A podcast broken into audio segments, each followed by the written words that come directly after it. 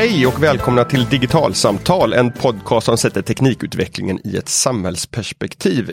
Idag ska vi prata om IT-cybersäkerhet med anledning av två stora uppmärksammade intrång. Det ena har Gunnebo drabbats utav och det andra har en finsk vårdinrättning drabbats utav där patientjournaler har hamnat på drift. Och den som ska hjälpa oss att reda ut lite grann kring det här med cybersäkerhet och IT-säkerhet och vad det är som är utmaningar kring det här är Jonas Lejon. Hej Jonas! Hallå! Du är cybersäkerhetsspecialist med mångårig erfarenhet och hjälper myndigheter och stora företag med att få ordning på sin säkerhet, IT-säkerhet, digitala säkerhet. Ja, men precis. Det stämmer bra det. Mm. Om vi tar de här, vi ska komma in lite grann på de här två specifika fallen, men vi ska framförallt ha dem som en fond till det som jag tänkte att vi skulle prata om. Och den stora övergripande frågan som jag tror att många som har... Det här har ju blivit rubrikstoff i allmän media. DN var det ju som breakade nyheten om Gunnebo och den här finska vårdskandalen har syns lite överallt. Vad är det som gör att den här typen av cybersäkerhet, digital säkerhet fortfarande 2020 är så svårt? Varför händer fortfarande den här typen av stora spektakulära intrång och informationsstölder? Ja, nej men det där är ju väldigt intressanta frågor. Varför är cybersäkerhet svårt? Och jag tror lite grann att vi måste blicka tillbaka lite grann och se att internet är ju relativt nytt fenomen. Och jag menar, om vi tar jämförelse med exempelvis fysisk säkerhet så har vi pysslat med det liksom från stenåldern. Medan internetsäkerhet eller säkerhet med uppkopplade system och så, det är ju relativt nytt. Och det som händer också är ju att vi bygger mer och mer komplexa system. Alltså att det blir svårare och svårare också. I internets begynnelse så hade vi liksom få datorer, få system. Vi började placera ut brandväggar exempelvis för att separera lite grann. Men nu blir det svårare eftersom att vi har mer olika typer av komponenter och säkerhet kostar ju pengar och det där är också svårt i många fall, att om du köper exempelvis en internetuppkopplad brödrost hemma så vill inte du betala många tusen för den, utan du vill ju helst betala några 100 lappar för den där brödrosten och den ska ju uppdateras precis som din dator och det har inte tillverkarna kanske någon lust att betala för, utan de vill ju pressa ner priserna då. Så att säkerhet kostar pengar, det tar tid och resurser. Men det innebär att säkerhets... Den delen i ett företags eller organisationsbudget som handlar om säkerhet, det är någon slags... Det är aldrig en kostnadspost som du gör för att få en intäkt, utan det är bara en kostnadspost som man har för att skydda sig mot en förlust, och därmed blir den typen utav budgetering nedprioriterad. Är det så du menar lite grann? Ja, delvis är det ju så. Sen kan ju säkerhet vara en konkurrensfördel också. Att man säger att sin produkt är säkrare, eller vi jobbar med de här säkerhetsstandarderna exempelvis. Och det är ju fler som drar nytta av det och är transparent och berättar exempelvis offentligt att vi har gjort en säkerhetsgranskning av våra produkter, vårt företag, och här är resultatet. Eller certifierad, att den här brödrosten, den är certifierad enligt den här säkerhetsstandarden eller dylikt. Jag skulle vilja hänga kvar vid brödrosten, därför att hela den här utvecklingstrenden mot en uppkopplad brödrost är ju en del utav det som kallas för prylarnas internet eller internet of things. Så tanken är, om vi fortsätter med den hypotetiska brödrosten, att vi ska kunna sätta på den på vägen hem från jobbet och så ha en färdigrostad macka när vi kommer hem. Det där är någonting som jag har hört i många intervjuer som jag har gjort på sistone, att hela den här trenden med internet of things är... En ny komponent när vi pratar om cybersäkerhet. Just för som du säger, den här typen av konsumentprylar är det ofta prispress på. Och IT-säkerhet är ändå någonting som kostar pengar att utveckla och bygga in. Men det som kan vara svårt att förstå för de som lyssnar kanske är, ja, men så här, vem skulle vara intresserad av ett säkerhetshål i en uppkopplad brödrost? Vad är det i den pryla? Alltså om någon ändrar så att min macka inte blir tillräckligt välrostad så är det inte en jättestort problem. Men det är inte det som är den stora risken här, eller hur? Nej, men precis, och det får vi titta på lite grann, vilka är det som står bakom de här attackerna eller intrången, och liksom, vad har de för motiv? Och vad finns det för motiv exempelvis med att attacka en brödrost och vad vill man få ut av det?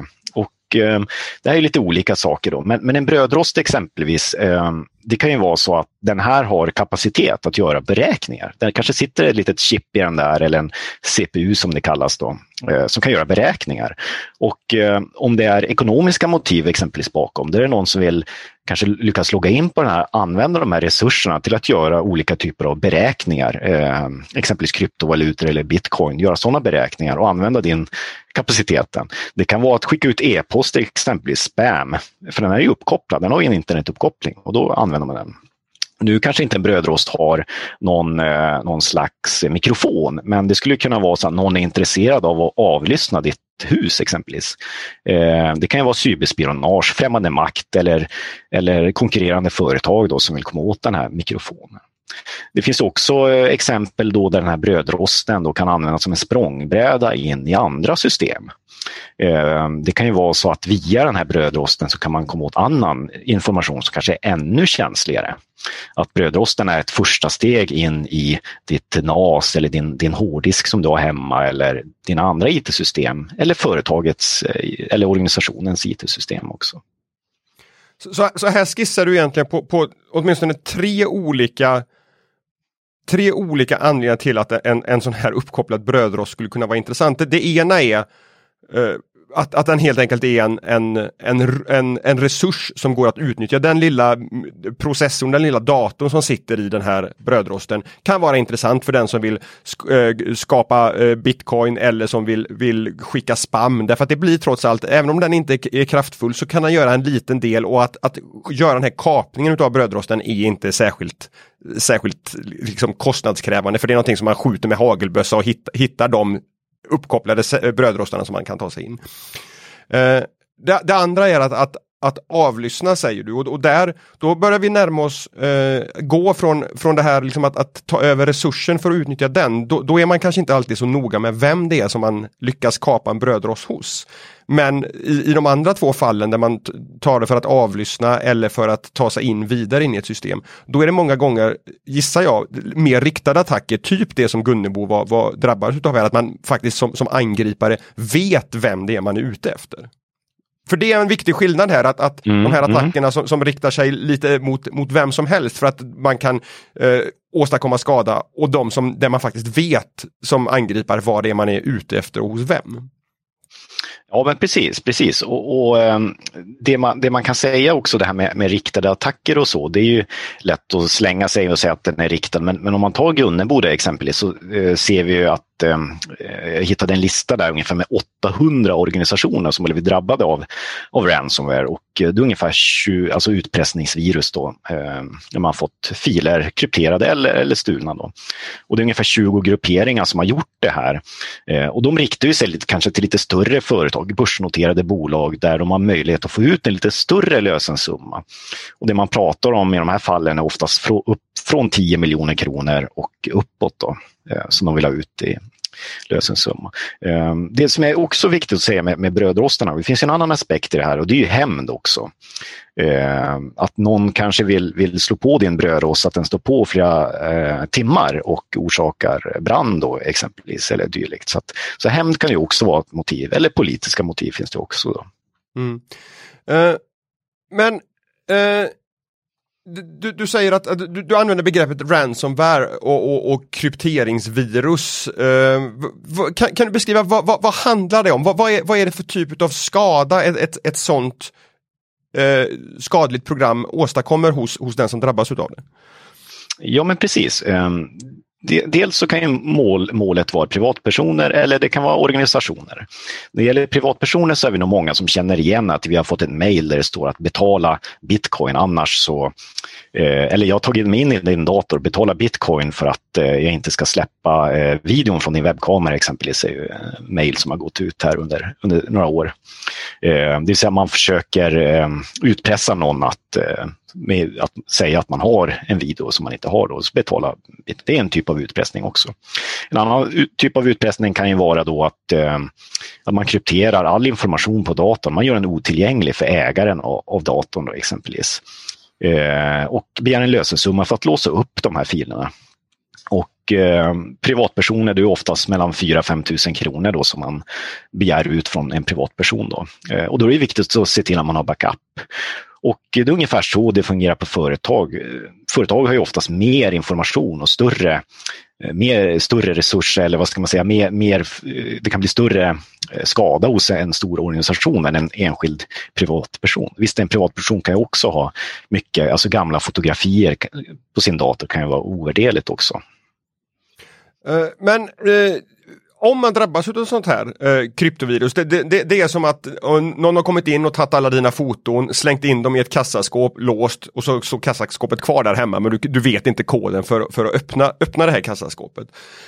Finns det någonting annat att göra i det läget? Om man inte har en säkerhetskopia som du säger, som då inte drabbas av att det är krypterat, finns det någonting annat att göra i det här läget? Att antingen betala eller helt enkelt se de här bilderna på barnbarnen förlorade? Nej, alltså det finns faktiskt lite projekt som jobbar med att rent tekniskt försöka dekryptera de här filerna.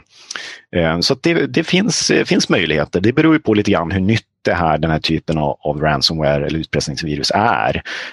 Men det finns ett antal sådana projekt som jobbar med att försöka rent tekniskt dekryptera eller göra en mjukvara som går att dekryptera. En kofot som tar sig in i den här krypterade härvan och plockar ut de här korten igen åt den privatpersonen som har blivit drabbad. Mm. Och sen jag tycker det är viktigt också att säga att man ska aldrig betala utpressarna, utan då göder man ju bara deras verksamhet, att de kan göra de här illasinnade aktionerna mot fler företag, organisationer och privatpersoner. Men att de fortfarande håller på, tyder inte det på att det faktiskt finns ett ganska stort antal både storföretag och privatpersoner som faktiskt ser sig tvingade att betala? Eller hur ska man tolka det, att den här verksamheten trots allt ändå fortgår liksom efter ganska många år nu? Ja, tyvärr så är det ju så att det är många som blir drabbade, eller stora organisationer som blir drabbade, och det betalas ut väldigt stora summor, och antalet som blir drabbade minskar, men däremot ökar ju då skadan, eller vad ska man säga, att lösensummorna blir större, och det är större organisationer som skadas. Och sen de som gör det här sitter ju oftast i länder där, vad ska man säga, att svensk polisväsendet kanske har svårt att komma åt dem. Mellanöstern exempelvis. Det kan vara i många sådana länder som kanske inte har utlämningsavtal eller där det är svårt att komma åt dem.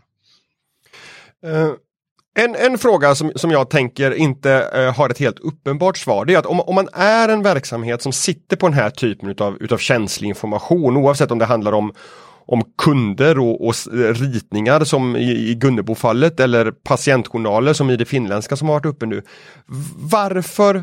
Varför finns den här informationen överhuvudtaget lagrad på datorer som är kopplade till internet? Skulle man liksom inte kunna separera saker och ting så att det som är det här superkänsliga som man faktiskt är rädd om överhuvudtaget inte är accessbart från nätet? Eller är det svårt att bygga ett modernt företag på det sättet idag?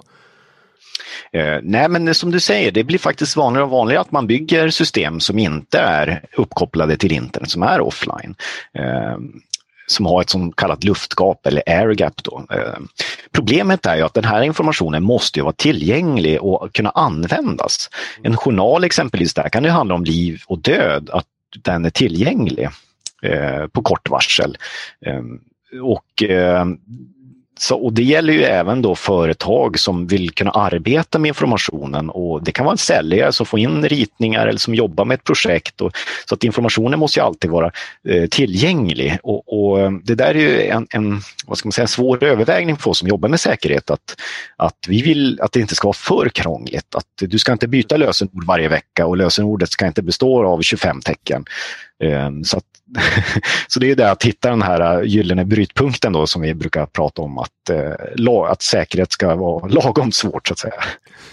Men det innebär ju också då att ett sätt att tänka kring det här är ju att jobba hela tiden med inte bara hur skyddar vi oss, utan vad är det vi har som ska skyddas, så att man kan lyfta, alltså de patienterna som inte är, om man tänker inte i en akut situation, men i andra situationer, att man lyfter undan de icke-aktiva patienterna, eller de ritningarna som man inte behöver jobba med just nu, som är från gamla kunder, att man lyfter undan dem i de här airgappade luftgapssystemen och har annan mer aktuell live-data tillgänglig i de systemen som faktiskt frontar ut på internet. Alltså att inte bara jobba, men informationsklassningen helt enkelt och säkerhetsklassningen utav det som man har. Ja, nej men absolut. Att jobba och klassificera information är ju viktigt. Att veta vilka är våra golden eggs eller liksom, vad är det mest skyddsvärda vi har? Är det Coca-Cola-receptet vi har som vi ska skydda eller vilken typ av information är det som vi ska skydda? Och där har ju GDPR hjälpt till lite grann där med rätten att bli glömd. Att du ska inte lagra information längre än nödvändigt. Och det är ju lätt att säga då, men och att gallra, att ta bort gammal information exempelvis, för det som inte finns går inte att stjäla då, men sen är det ju så att alla kommer ju att drabbas av intrång förr eller senare, utan det som man måste se till också det är att man har spårbarhet, att man har rutiner, att man har uppföljning som i fallet med journaler då, att man reviderar och ser vilka har läst journaler, vilket görs då och följer upp, och det kan ju gälla företagets information också, att redan innan det händer något tänka till att vilka backuper har vi, hur kan vi läsa ut vem som har läst den här informationen och hur återställer vi backuperna, testar vi det här regelbundet och sen såklart att man ska ha så låga behörigheter som möjligt brukar vi prata om, och det innebär att du ska inte ha tillgång till mer information än vad du behöver. Om du jobbar på ett företag eller en organisation med projekt A, då kanske du inte behöver ha tillgång till projekt B. Så att då ska det finnas behörigheter som gör att du bara kommer åt projekt A och inte projekt B. Även kanske, fast det är kul att ha tillgång till all information, så ska det inte vara så. Och det handlar både om att den individen inte ska kunna komma åt projekt som han eller hon inte jobbar med, men också att om den personens konto eller på något sätt inloggningsuppgifter kommer på drift så att någon kan logga in som mig hos min arbetsgivare, så ska man inte kunna ha fri tillgång till hela det interna nätverket och allt som finns lagrat på alla servrar. Är det så resonemanget? Ja men precis, då, helt rätt. Och för angriparen gör ju oftast de här attackerna i flera steg. Den första attacken är ju oftast att de försöker ta sig innanför organisationens yttre perimeterskydd, eller liksom, om man kan säga yttre brandvägg. Och sen när man tagit sig in innanför organisationen så försöker de se att den användarens behörigheter som de oftast har kommit åt, att det kanske är Kalle på ekonomi. Och så ser de, men vad kommer Kalle på ekonomi åt? Men Kalle på ekonomi kanske inte kommer åt de projekten som organisationen jobbar med, utan Kalle på ekonomi kanske bara kommer åt ekonomisystemet. Och sen försöker angriparen titta då runt i miljön och se här, vad kan jag komma åt, vad kan jag inte komma åt? Och här är det viktigt då som organisation att snabbt försöka se att, vänta nu, Kalle på ekonomi här, ens natten mellan lördag och söndag försökte Kalle på ekonomi komma åt projekt på organisationen, och det är ju någonting som är lurt där, och att ha att kunna följa upp det, ha sensorer som vi kallar det, att se att nu är det någonting som är en vajsing här, nu är det något som inte är normalt. För att göra en parallell till jämförelsen som du började med, att säga att cybersäkerheten är svårare än den fysiska säkerheten, så det du pratar om nu är att inte bara ha någonting som motsvarar staketet runt den fysiska byggnaden, utan också ha övervakningskameror, vad som händer, vad någon gör som eventuellt ändå lyckas ta sig in, att man har system, mjukvara som övervakar konstiga aktiviteter i det interna nätverket för att kunna varna säkerhetsavdelningen om att nu jobbar Kalle på ekonomi 15:30 en lördag morgon, det borde han inte göra. Ja men precis, det stämmer bra det. Vad finns det mer för likheter och skillnader mellan fysisk säkerhet, som ju är någonting som vi alla åtminstone ser när vi rör oss liksom på våra arbetsplatser eller ute på stan. Vi ser övervakningskameror, vi ser grindar, vi ser staket. Vilka av de här metaforerna finns i en digital värld också, och vad är det som gör att, vad är det som tillkommer? Som gör att det digitala, mer än att det bara är nytt, blir svårare för organisationer att förhålla sig till. Ja men precis, och det är ju så att i exempelvis som vi pratar om det här med liknelse, att rätt person ska ha tillgång till rätt information. Det är samma sak i den fysiska världen, att du kanske bara ska komma in i en viss byggnad eller bara nyckel till en viss byggnad. Och när väl inne så ska man kunna följa det och se exempelvis vilka rum kan du ha gått in i, och så är det också i den digitala säkerheten. Sen har du ju möjlighet i den digitala säkerheten, så har du också möjlighet att du kan ju se exempelvis vem som har läst ett dokument. Mm. Och där finns det lite liknelser också, att du kan se om någon har kopierat ett dokument, läst ett dokument exempelvis. Det är ju, i den fysiska världen är det ju svårare att se det. Visst, du kan ju ha kopiatorer och sådana grejer, men det finns vissa liknelser och vissa saker som skiljer väldigt mycket där. Mm. Men den här spårbarheten som kommer i den digitala sfären som vi inte har i den fysiska sfären, som du är inne på nu, det här att man faktiskt kan se vilket konto har använts för att accessa just de här filerna just i den här tidpunkten. Det gör ju att på många sätt så finns det ändå förutsättningar att bygga ett bättre säkerhetssystem digitalt än fysiskt. Du kan ha en mer finmaskig koll på vad som egentligen händer hos dig i datanätverket än vad som du kanske kan ha i korridorerna och i rummen. Mm. Ja, men det stämmer bra det, och där blir vi faktiskt bättre och bättre för varje år att bygga den typen av skydd. Problemet är, som vi var inne på lite grann tidigare, att det blir en kostnad också att jag menar, som vi pratar med det här projekt A och projekt B, det blir en kostnad för den som ska administrera det här.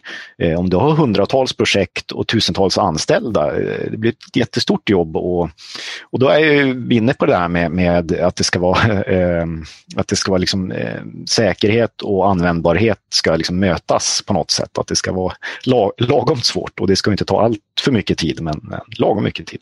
Mm. När du gjorde det här hypotetiska exemplet så började du prata om en kille som jobbar på ekonomiavdelningen, och så tar man sig in den vägen. Och det är väl ingen slump att du inte pratar om vd eller en it-säkerhetschef, för att de här personerna som inte upplever själva att de är en central figur på en arbetsplats, de kan ofta vara just som du säger det här första steget in, därför att de har inte riktigt lika tydlig gard uppe för att vara med på de här phishing-mailen som kan dyka upp, eller de här konstiga sakerna. För vem vill komma in och titta liksom i min dator? Jag har ju ingenting utav värde för någon utomstående. Mm. Ja, men det där är ju intressant att man funderar ju alltid så här, ja, men varför jag har ju ingenting som är skyddsvärt, och jag har ingen information, och där kan jag säga att jag har sett många attacker där angriparna har gått så mycket som 7 olika steg. Och vad menar jag med det? Jo, i ett fall så stod vi en cyberattack mot en organisation i Mellanöstern. Och 7 leverantörer ner, alltså underleverantörer ner, så fanns det ett litet företag i Sverige med 2 anställda som var då en kedja i det här, det man kallar supply chain då, som blev angripna då. För att angriparna hade lyckats lista ut att det fanns 7 steg ner, så fanns den här lilla organisationen, det lilla företaget då, i Sverige då, som man gav sig på då, och lyckades göra intrång hos då, för att deras liksom, vad ska man säga, kund och så vidare var det här organisationen i Mellanöstern då, som var intressant hos en angripare. Och precis så gäller det när man pratar om då Kalle på ekonomi, eller en privatperson för den delen då, att du kan vara en intressant bricka i ett lite större spel. Du upplever dig själv som en nobody för någon med liksom stora utpressardrömmar, men du är liksom det nedersta steget på en stege som leder upp till liksom guldkistan för de här kriminella organisationerna. Mm, ja, men precis, och det kan ju vara så, Kalle på ekonomi, han kanske har samma lösenord på sitt Twitterkonto som man har på företaget, och då kanske så att lösenordet till Twitter har blivit läckt, och då testar ju då angriparen det användarnamnet, e-postadressen eller lösenordet då på företaget också. Och nu börjar vi komma på närmast väldigt konkreta tips och råd här egentligen, därför att det som du är inne på nu, det visar ju varför en sån sak som lösenord. Alltså så här, folk hatar ju när man pratar om och frågar om liksom så här, hur gör du med lösenorden? Ja, men jag har ju samma lösenord överallt. Men det spelar faktiskt roll, och det är en dålig idé på riktigt. Det är inte bara för att ni som jobbar med IT-säkerhet tycker att det är kul att vara jobbiga mot folk och göra livet surt för dem, utan det här är grejer som spelar roll på riktigt. Ja, det stämmer bra det, och att vi tjatar om att inte återanvända lösenord, man kanske ska ha komplexa lösenord och det sker ju hela tiden förbättringar där. Exempelvis senaste rönen här som har dykt upp senare år är att du inte ska regelbundna lösenordsbyten då, att du ska ha kanske ett komplexare lösenord men en längre tid då för att du ska kunna komma ihåg det. Så det är en sak, och sen pratar vi mycket om någonting som kallas för tvåfaktorsautentisering. Det vill säga att du har två stycken faktorer, alltså inte bara ditt lösenord utan att du har oftast någonting mer. Att du har ditt användarnamn, ditt lösenord, och sen kanske du har en engångskod som genereras på något sätt. Och det höjer säkerheten avsevärt. Och större organisationer har gjort tester på det här, och det visar sig att man blir av med 99% av alla typer av sådana här lösenordskapningar då, genom att införa tvåfaktorsautentisering. Mm. Och det är ju någonting som i vardagslivet för en privatperson här i Sverige, alltså BankID drar ju lite grann åt det hållet, därför att då måste du ändå ha tillgång till din mobiltelefon för att kunna göra de här bankärenden eller ärendena hos Försäkringskassan, bara för att ni som lyssnar ska få en liten förståelse för vad det handlar om. Och det här finns ju många konsumenttjänster idag som också har den här möjligheten. Du kan ju slå på den här en tvåfaktorsautentisering på Facebook eller på Twitter eller på också på väldigt många tjänster där man faktiskt har saker som är värdefulla för en själv. Ja, absolut. Och det är ju många av de här stora organisationerna som du nämnde, de är drivande i den här frågan och försöker få dig att slå på dem, att uppmana dig om och om igen. Och kanske även jag har sett vissa fall där man har gett en rabatt till användaren, att ja, men slå på det här så får du några kronor rabatt på ditt konto eller dylikt. Så att det är jättebra, och för dem så blir det av också med de här lösenordskapningarna, men till en kostnad då att kanske administrationen ökar, för folk kanske tappar bort de här, du kanske tappar mobilen och så måste du skapa ett nytt BankID, eller du kanske tappar din tvåfaktor. Så att, ja, men precis. Men i perspektivet av det som du pratade om tidigare här också, om att man liksom klättrar på stegar, så blir det här också ett tydligt exempel på varför ett lösenord på exempelvis Facebook eller Twitter eller Instagram blir viktigt för mig som privatperson också. Det handlar inte bara om att någon kan logga in där och titta på mina bilder och mina statusuppdateringar, utan den som kapar mitt Facebook-konto kan också låtsas vara mig i en kontakt med min chef till exempel, för att börja ta sig in i ett system den vägen också. Så att det är vänlistan och kontaktlistan i de sociala nätverken är någonting som är högvilt också, har jag förstått, i vissa utav den här typen utav attacker som försöker göras. Mm, jo, men precis, det stämmer bra. Det som jag sa, just det här med att samköra lösenord då. Sen har vi också det du är inne på lite grann där, att de utger sig för att vara dig och så frågar om jag skulle behöva låna pengar eller kan du swisha pengar, är ju också en sån sak som angriparna gör. Eller titta, är det du på den här bilden, och så vill de att du ska installera ett plugin till din webbläsare exempelvis då, och det här pluginet då har kanske skadliga syften då. Så att det finns många olika sätt då där angriparna försöker utnyttja, vad ska man säga, ditt förtroende för att göra olika saker då. Det som kallas för social engineering eller social ingenjörskonst, det här att det inte går att skydda allting med teknik, utan det är användarna som måste förstå när det är någonting tokigt på väg att hända. Mm, ja, men precis. Social engineering är ju en typ av intressant attack, och den går egentligen ut på att man försöker på olika sätt då, manipulera personer att utföra handlingar eller exempelvis avslöja konfidentiell information då. Och det här kan ju göras via telefon, fysiska möten, e-post eller Facebook, som vi var inne på, för att nämna några kanaler. Vi har sett exempelvis där man har strött ut USB-minnen på en parkering utanför en organisation där man vill ta sig in då. Sen har man lagt en fil då på det här USB-minnet som ska uppmana den som hittar det och stoppar in det i sin dator, kanske på den här organisationen, att öppna filen. Det kanske var liksom så här lönelista eller någonting för att lura då den att köra den här. Men det här blir ju samtidigt otroligt komplext och svårt, tänker jag, för en enskild person som inte kan någonting om IT-säkerhet, utan bara är en vanlig användare utav den tekniken som vi förväntas använda liksom i både i privatlivet och arbetslivet 2020. Vad finns det för generella råd att ge till någon som inte har spetskompetens som du inom det här området, som ändå gör att man minskar risken både för sig själv och sin arbetsgivare och sina nära och kära för att drabbas av liksom allt det här som vi har pratat om? Ja, men precis. Och för det är ju så att de tekniska systemen vi har, som jag var inne på lite grann, att de blir ju bättre och bättre på att skydda oss.